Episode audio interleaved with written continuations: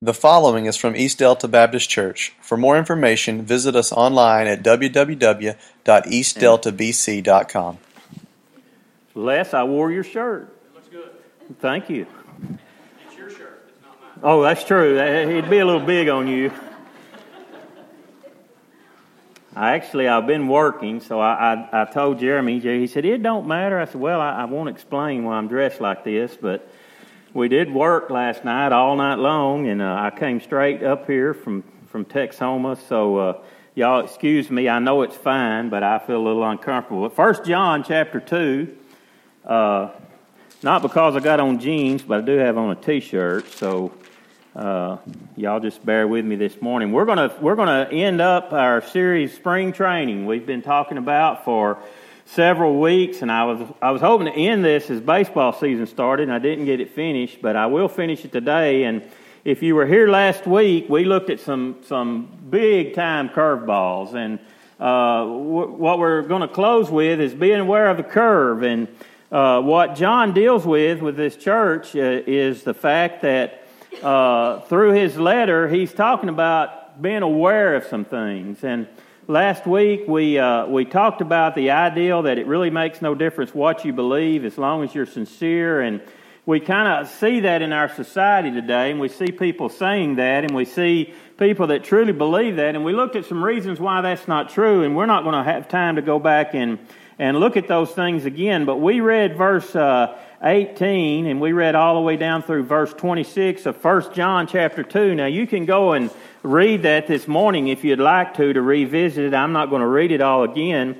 But uh, we talked about the first thing that John warns the church about is, is we need to recognize the signs of the time. And, and we see that in verse 18 and 19. And he talks about the last hour that's coming. He talks about the Antichrist who, who is coming, who have already come. And, and we talked about that last hour a little bit last week. And, and uh, we talked about the, the fact that people have been saying that for years, and sometimes we are jaded a little bit in our thinking when we think about the last hour. And I want to remind you one thing we talked about was 2 Peter chapter 3, verse 8 and 10, where Christ says, I'm not slow in keeping my promise, but I'm patient with you, not wanting anyone to perish. And from the time Christ died on the cross and was buried and was raised again, we've been living in the last hours.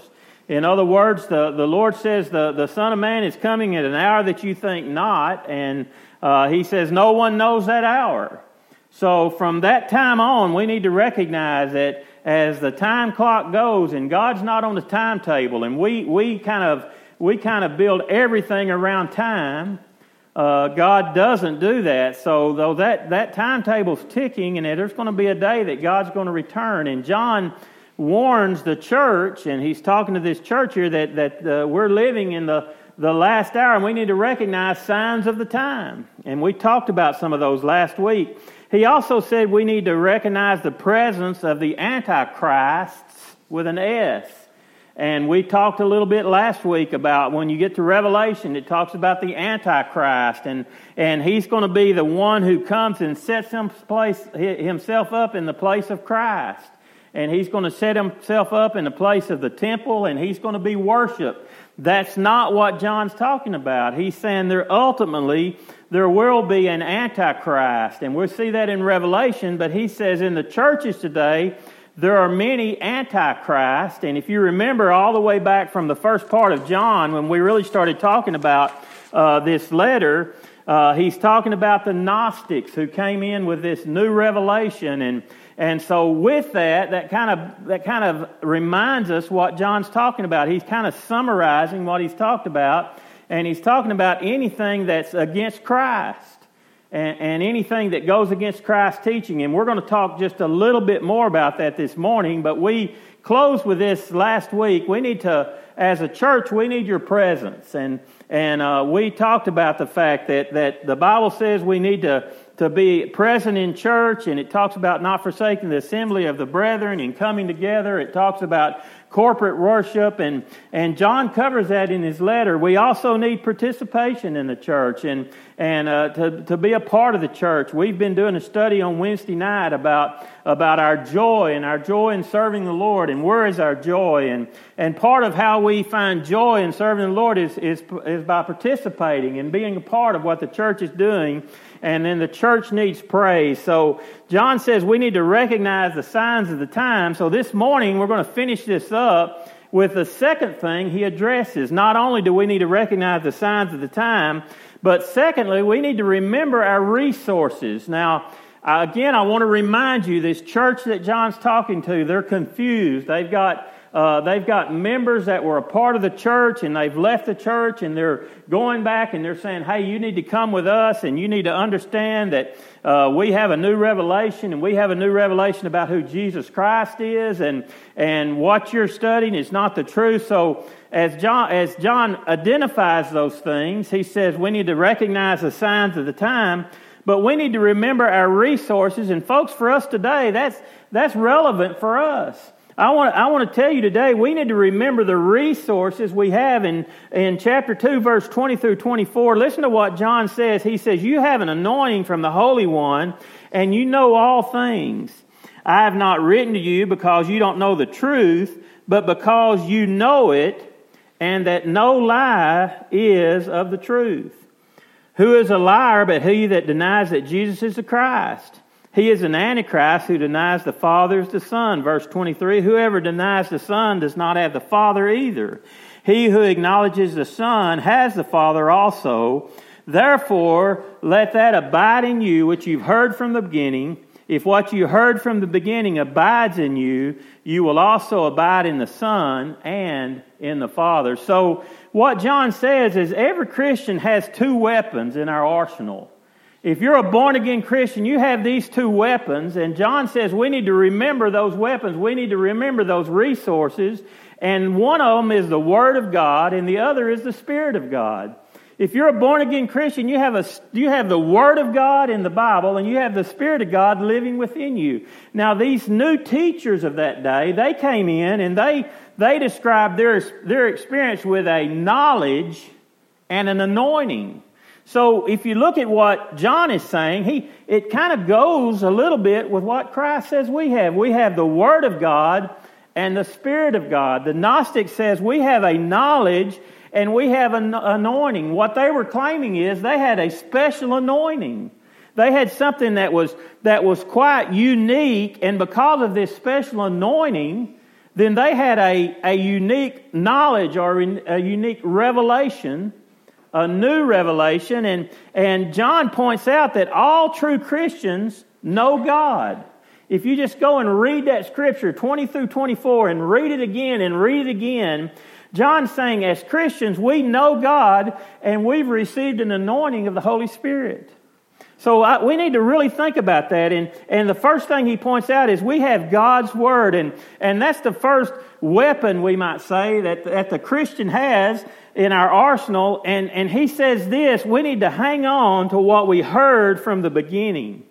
And what he's teaching here is, is he's, he's referring to the gospel that the apostles have taught. And he's referring to what he had taught. And in the, the early days of the church, Satan was opposing everything about God's Word. Anything that had to do with God's Word, Satan is opposed to it, and he still opposes that today, but especially to the gospel. So when we think about God's Word and we have the gospel, John is simply reminding Christians and reminding us today that we need to remember what we had from the beginning and what we learned from the beginning, and we need to develop discernment so that we can avoid spiritual deception. Now, listen, folks, in 2 Timothy 3 14 through 17, listen to what Paul writes. He says, But you must consider in the things which you have learned, being assured of, knowing from whom you have heard them from. Verse 15.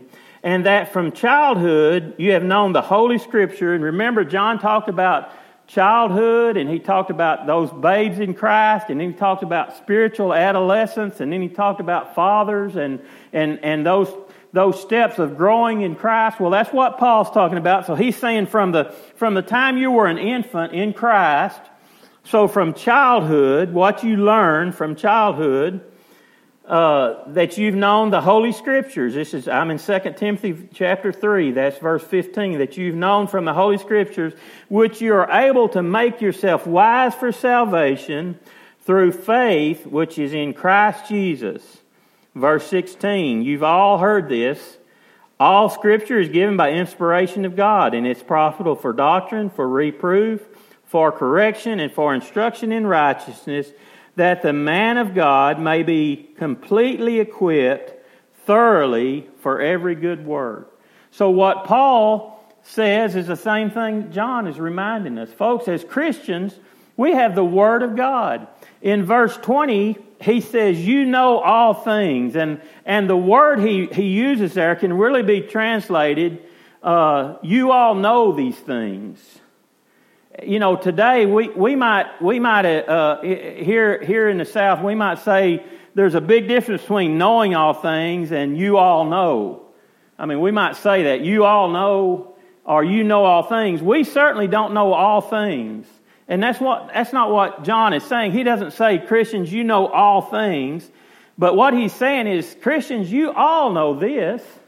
You all know what you learned from the beginning. You all know about salvation. You know, if somebody says, I, I don't think I could ever lead anyone to Christ, I, I just don't know the Bible well enough. Well, John is saying, wait a minute. You all know this. If you're a born again Christian, you know the gospel of Jesus Christ. You know the good news of Jesus Christ. So when we come before and, and we come before false teachings, he's saying, remember, you know this. You know the gospel of Jesus Christ. If someone comes up and they start teaching something, go back to what you know from childhood, from what you know from spiritual, uh, in, in, when you were a spiritual infant, and say, wait a minute, I learned this in the very beginning. It doesn't matter what age you were, it's when you learn those things. If you think about this, every modern cult, and, and I, I, could, I can name a lot of things that I think fall into that, that, that definition of a cult, they go astray from the work of Jesus Christ. Think about it.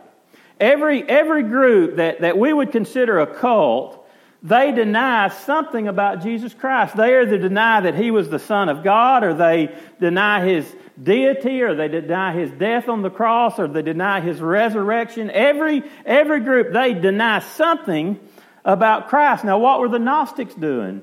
That's the very thing they were doing. They were saying, We have a new revelation. We have a new knowledge because the anointing of the Holy Spirit, and we're teaching you that, that Christ is really not who he said he was. He really didn't do the things that he said he did. He, he's really not the only way to God. There's, there's a whole new revelation we want to share with you. And, and John's reminding us, folks, as Christians, we need to be aware of those things. Look again what he says. He who said, who, who is a liar, but he who denies that Jesus is the Christ. That's verse 22 that we just read. And then later in 1 John chapter 4, he says this, by this you know the Spirit of God, every spirit that confesses that Jesus Christ has come into the flesh, and every spirit that does not confess that Jesus is the Christ has come in the flesh is not of God. So every spirit that, that says Christ came in the flesh, he's of God. But every spirit that says he's not come of the flesh, he is not from God, and he is the spirit of the Antichrist, which you have heard was coming, who is now already in this world. So, so why do I say all that? And I'm going to close with a passage scripture in just a moment that kind of sums all of this up. But John's reminding us as Christians, we have the Word of God. And you know what, folks? Anything that I say from this pulpit, you need to, you need to be able to verify that by the Word of God. If you can't verify it by the Word of God, then, then John's saying, you know what? That's not of God. So don't simply look at a preacher or a teacher, it doesn't matter who they are, and say, hey, they said it, it must be right. It must be the gospel. John's saying, Christians, we have the Word of God. And, and, that's something we need to use and we need to, we need to check our teachings and we need to go back and see what God's Word has to say. Don't believe it just because somebody said it. And beyond that, not only do we have the Word of God, he says we have the Spirit of God living with us. Verse 22, you have an anointing. And then he repeats it again in verse 27 the anointing which you have received from the Holy Spirit, or from Him, abides in you. Listen to 2 Corinthians 1 21 and 22. This is Paul again. He says, Now he who established us with you in Christ and has anointed us is God, and who has also sealed us and given us the Spirit in our hearts as a deposit guaranteeing our salvation. So, so Christians, think about this. We don't ever need to think about ourselves as some kind of second class Christian. We don't need to look at other Christians and say, you know what?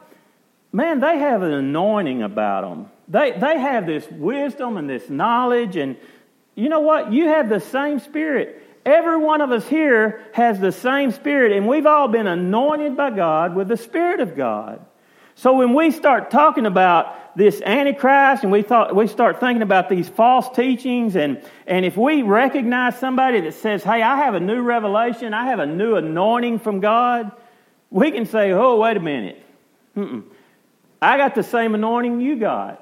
And you got the same anointing I got. There, there's no special anointing from God. And John points that out, and, and Paul points that out. And folks, that ought to bring us joy.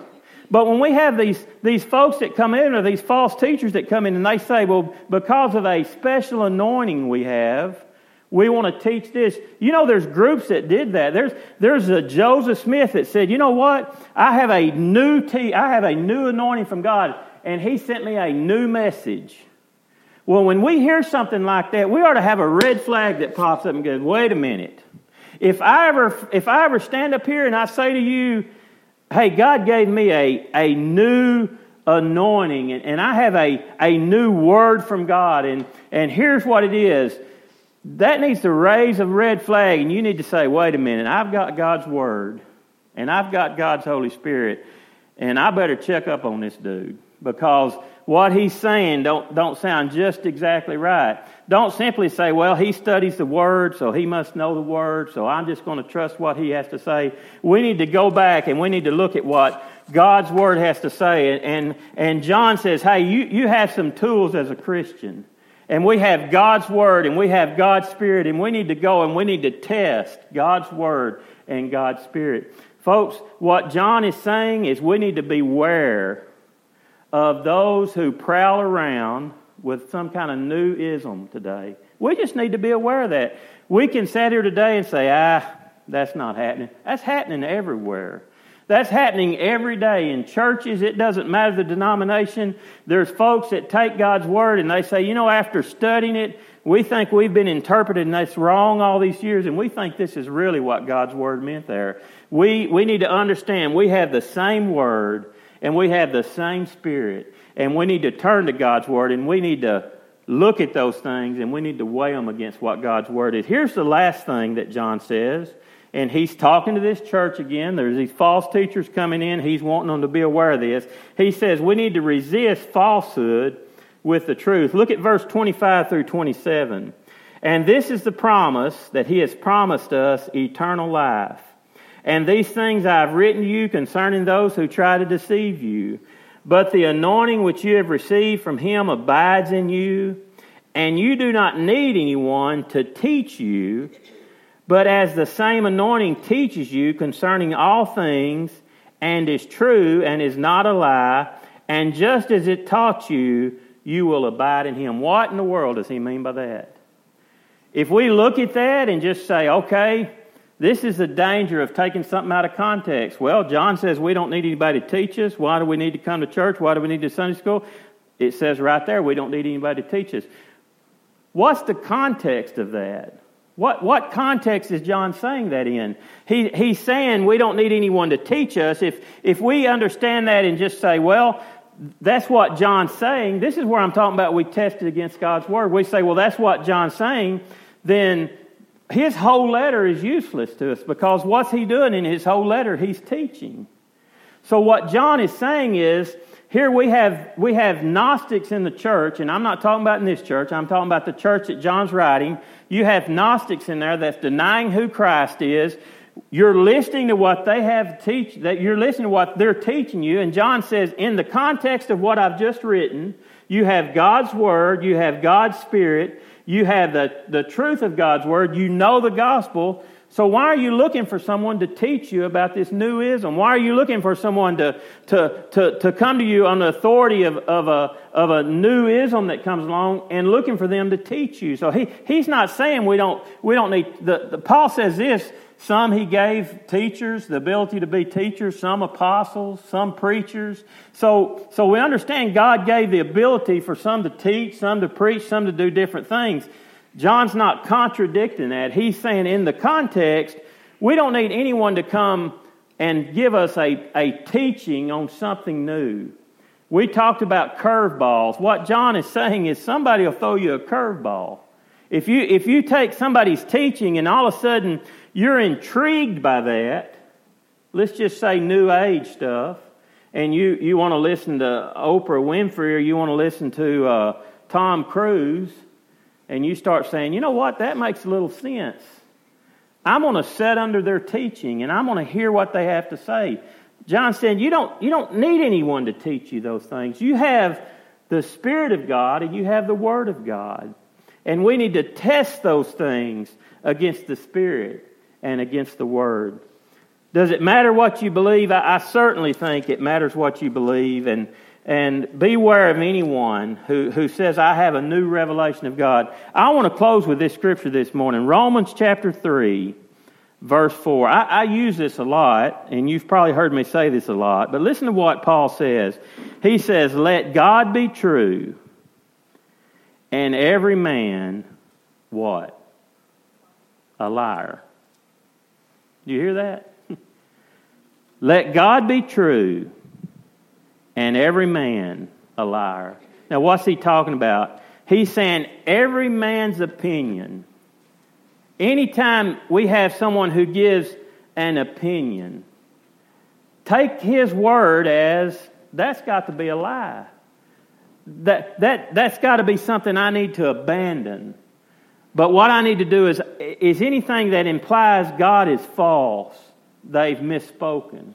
So, so when Paul writes that, he says, let God's word be true. What John said is, is remember when you were an infant in Christ. Remember what you learned when you come to Christ. Remember the gospel of Christ. Let that word be true.